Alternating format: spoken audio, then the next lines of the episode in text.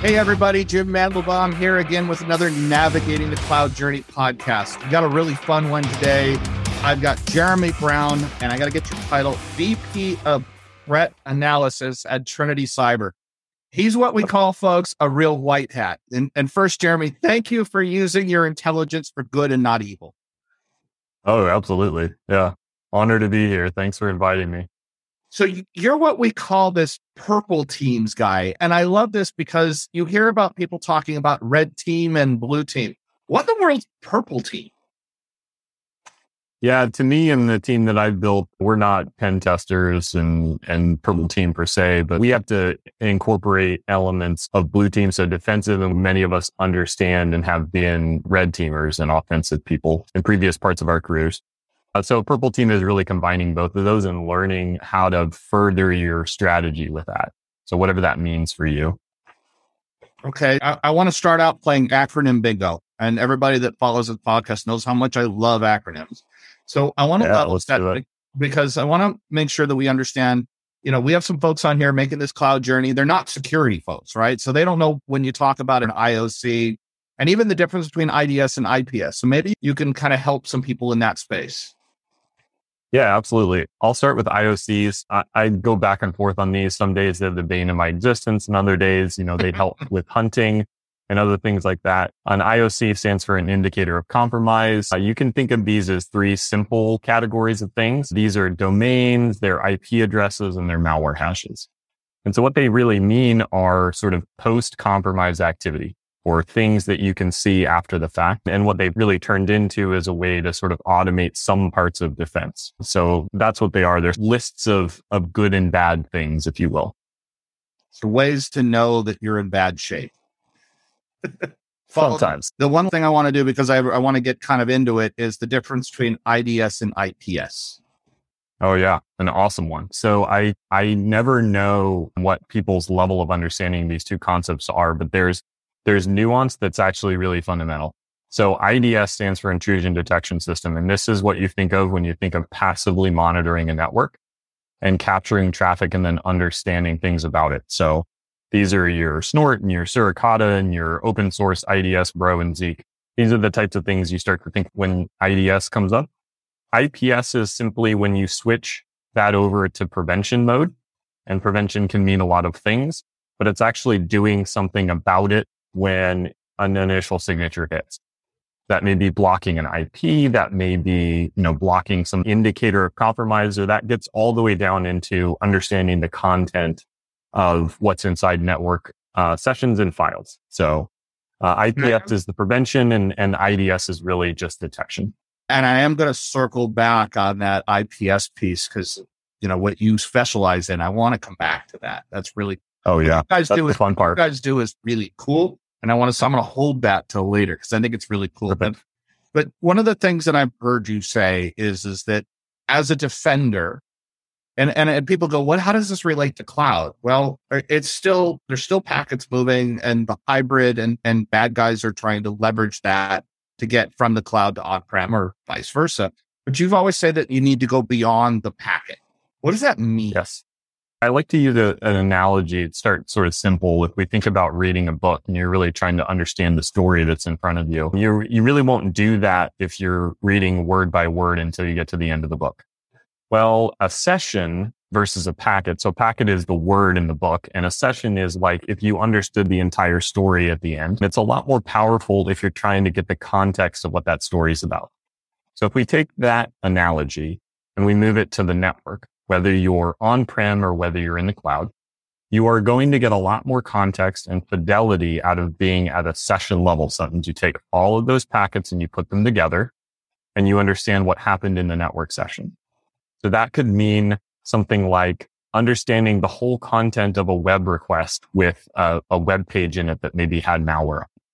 That could mean the difference between missing an exploit and catching it. And a lot of times when I think about packet based intrusion detection systems or IPS systems, I am thinking about a system that's from 10 or 15 years ago. And so the industry at whole is evolving towards uh, session based. And I would say in your journey to the cloud, in terms of network defense, you really have to insist on being session based and having technologies that support that. I like that idea. And I'm going to throw another thing that I've heard you say, and, and that is the need for, and, and, and I love how you said real security and network defense. When you say real, and I'm sitting there and I'm a security guy, I'm like, well, aren't I real? What does that mean? Yeah, real, maybe I like it because it gets people's attention, but maybe the better way to categorize it is complete. You want complete security. And when you talk about network defense, the real or the complete is having the entire picture in front of you. So it goes all the way from visibility to prevention. If I know exactly what that network session uh, that came in on, you know, last Tuesday had inside of it, uh, and I can find that there was malware or prevent malware or an exploit or something like that, I am as a defender a lot more uh, capable than if I missed it or something like that. So the real security piece is combining not only full session, but actually being able to prevent it. Unfortunately, it doesn't always mean what defenders and CISOs and security teams think it means. Quite often people will use that word synonymously with, I found something after the fact and I alerted you about it, which I really think we need to get out of that habit. If you prevent something, you prevented it from reaching somebody. Yeah, or, I, uh, I agree with you. I think that most security teams are about, I recognize I found it. Therefore, I'm giving you something that you can now go remediate it versus yeah. I found it and I stopped it. And, yep. and I think that's a really hard concept, but I think that, well, I, I'm going to put it this way. I love the concept of saying I stopped it, but we all know that, uh, you know, based on statistics, how many millions of headcount short are we in the security industry, right? And we have, a, yep. we have a, not only a staffing shortage, but we have burnout. We have people with, you know, with alert fatigue. It's just not enough people to staff cyber. So what do you say for people that are saying, look, I need to move to the cloud? And one of my full points is I have a security problem. I have staffing. So I need to kind of move it to the cloud so I can offload some of that. What, what are your thoughts there? Yeah, I think that's exactly what moving to the cloud is for in its purest intent is that you are starting to move towards a managed service or a guided service type of, of platform. And that makes sense for a lot of people. I mean, whether you're a security company or whether you're a bank or whether you're somebody who's making that journey, like, and we're all struggling to find qualified candidates. And quite often what happens is those candidates will go work for the company where they can have the most impact, which means managed security companies, guided security companies. They tend to be able to have impact and prevention and work their magic on a lot of people at once rather than just one. So you're going to struggle to hire people. I would say that it's really not over for you. It's just thinking about moving in your cloud journey towards trusting professionals on the gaps that you have. And that doesn't mean that you have to have everything become a managed service. It just means you really need to carefully think about what you want to evolve into a managed service. Yeah, I think you also touched on something else that I'm a fan of, which is the guided SaaS. And I think that there's value there because what that means is I'm not just saying, here, you go handle it. Instead, what I'm saying is, is that I still want to run my security, but I want to have resources available that are going to be able to help me when I need it and educate my team. It's like, you know, teaching a man to fish versus saying, here's your fish. And I think that to me, I'm a fan of guided SaaS. But one of the things when we talk about this whole concept of, of SaaS services, we're really talking, and you brought that up with Zeek and Bro, we're really talking about looking at the packets and the sessions. Let's go back to yours. I want to look at the sessions and I want to look at the sessions data in motion, which is again, ultimate source of truth. But when I start looking at the concept of on prem traffic and I start looking at cloud traffic, and so network detection and response is what we're talking about here. What's really the difference between on prem and cloud? Yeah, so I think it depends on how do you define NDR and so the market has sort of defined NDR as an offering where you expect talented professionals to take a look at the logs of your security devices. And so what that means today is that we are constantly after the fact, right? It's a detection and response loop. What NDR needs to be in the future is blending in a, a sort of a managed prevention. And that can happen from a lot of companies, but you can have that whether you're on prem or in the cloud. By allowing somebody to have access or a talented team to have access in secure ways to certain devices. And we've seen many vendors that offer this solution because what it really does is helps you make your journey to the cloud, not all at once. You can get comfortable with a team that helps you. You can get comfortable with the expertise level and it becomes less about you learning how to configure that next device and more about you learning how to collaborate with something like a really talented operational team or, or a talented analyst team. And I think that collaboration is really more important. Let's have a conversation about what we want done. Let's have a conversation about the things that we're scared about at night. And let's have a conversation about how we can make those things go away together. Yeah. And, and that really does kind of correlate to what we were talking about with that guided versus a straight yeah. pass. And, and I, I agree with that completely. You did say the word logs though, and I want to make sure we set this straight that we are actually talking about the packets and the full sessions and not log data because we know that logs are simply going to be, well, number one, you know, first thing I'm going to do as a bad guy is I'm going to go turn down the logging level and then I'm going to erase the tracks that I was there there. You can't do that with packets because packets are packets. They're going to be there and we're getting them in real time.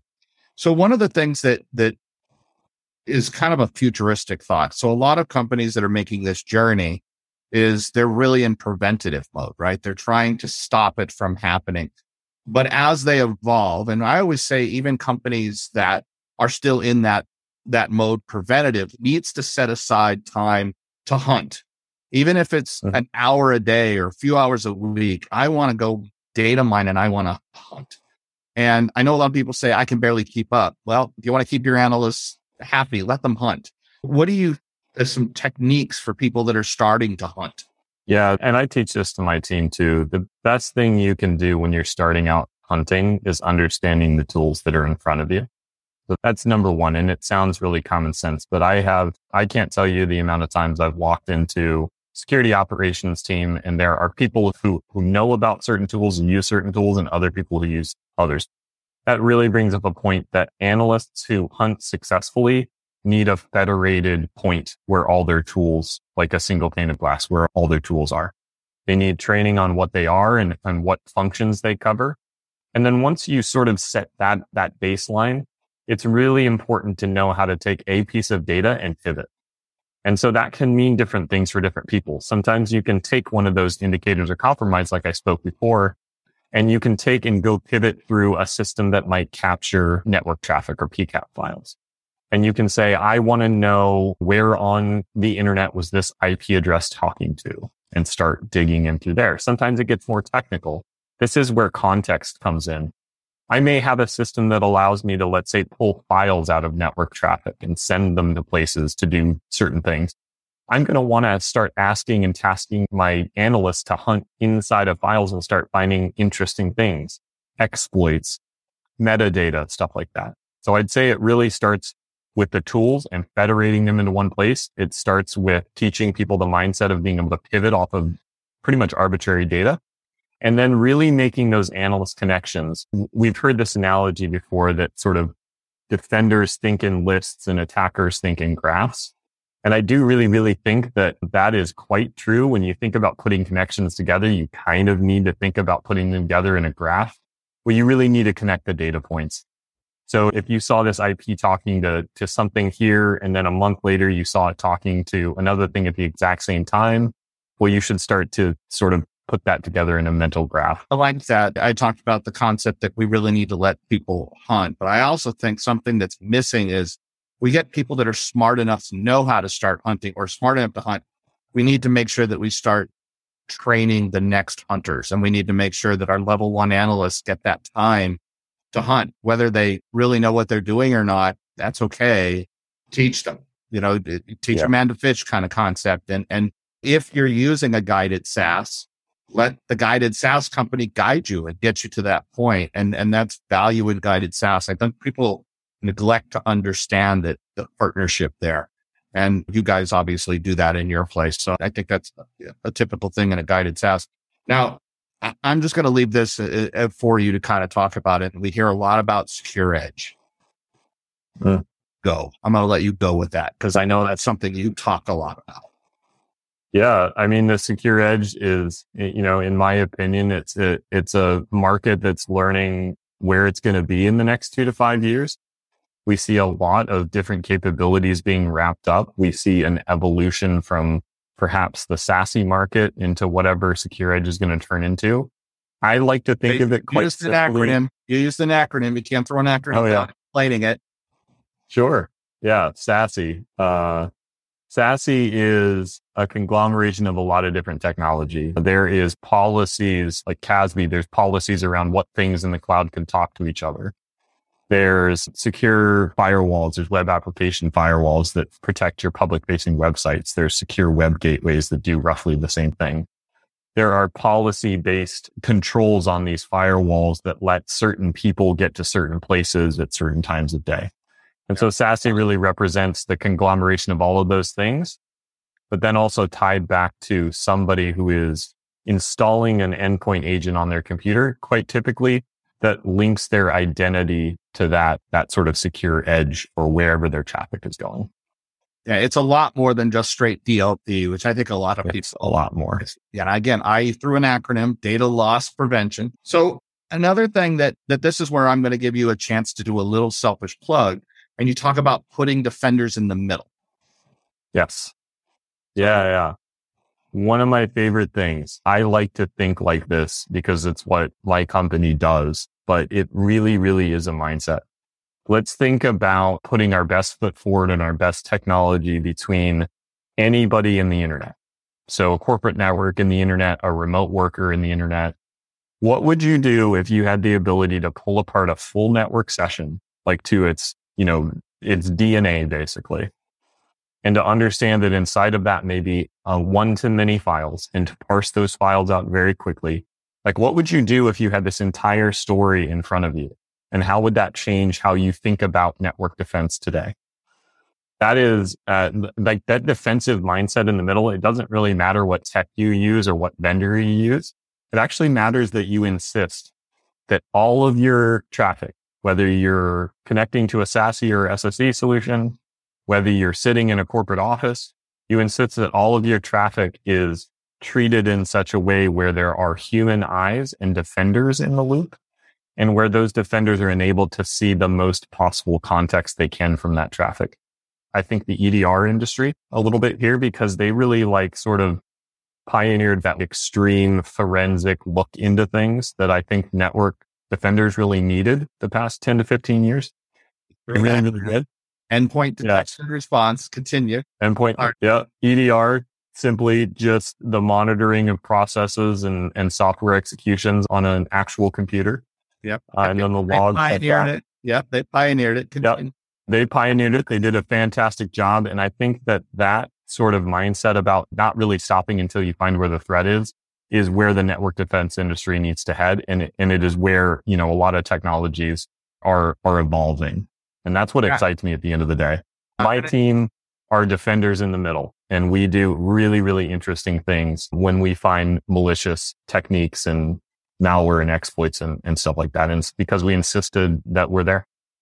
Yeah, and that's really important. I think people to understand. It doesn't matter whether we're talking on prem or we're talking cloud, and I think it's something that you know that as you start making that journey, whether we're talking private cloud, where we're inspecting traffic for east west within that private cloud virtual environment, or we're dealing with public cloud, which means I'm going to look not only for ingress egress but also east west. We need to be able to see that traffic, as you put it, not only as traffic, but as being able to sessionize it and giving the the defenders the ability to see it in real time, getting the ability to see it as it's happening, so that even if it is that I need to mitigate it, but I need to be able to understand what happened, how it happened, so that the next time it won't happen. I mean, ultimately, there's the the rule that, and we've all heard this. I have to be right every time, but the bad guys only have to be right once, right? And so that rule we've heard a million times. And to your point, you've got to be a defender in the middle. I mean, your entire design needs to talk about giving your people a chance. So we're almost out of time. Is there anything that you wanted to bring up that I haven't asked you on this? Is there any things you want to throw out there? Yeah, parting shots is sort of a call to action for the technology in the network defense industry. We can do a lot better. I, I, think we really have to insist on thinking about faster performance at higher network rates, being able to actually parse files in line and then being able to do something about it. I'm always going to take that stance because it works. I think a lot of people gave up on that a while ago because it was hard or because they didn't have the technology to do it or because they didn't, you know, have the innovation. We are all a smart group of folks. Everybody knows that this is an attainable goal. And if we can put a little bit more preventative balance in the mix and not just rely on indicators of compromise and blocking and alerting, I think we're going to be in a much, much better place. So that's the final shot across the bow from me. Let's do a bit better with our tech. Absolutely agree 100%. Well, I want to thank you for being my guest today, folks. If you have any questions, we welcome you to reach out to myself or to Jeremy directly. And I want to thank you all. And please remember to click subscribe and join us for the next one. Thank you, everybody, and have a great day.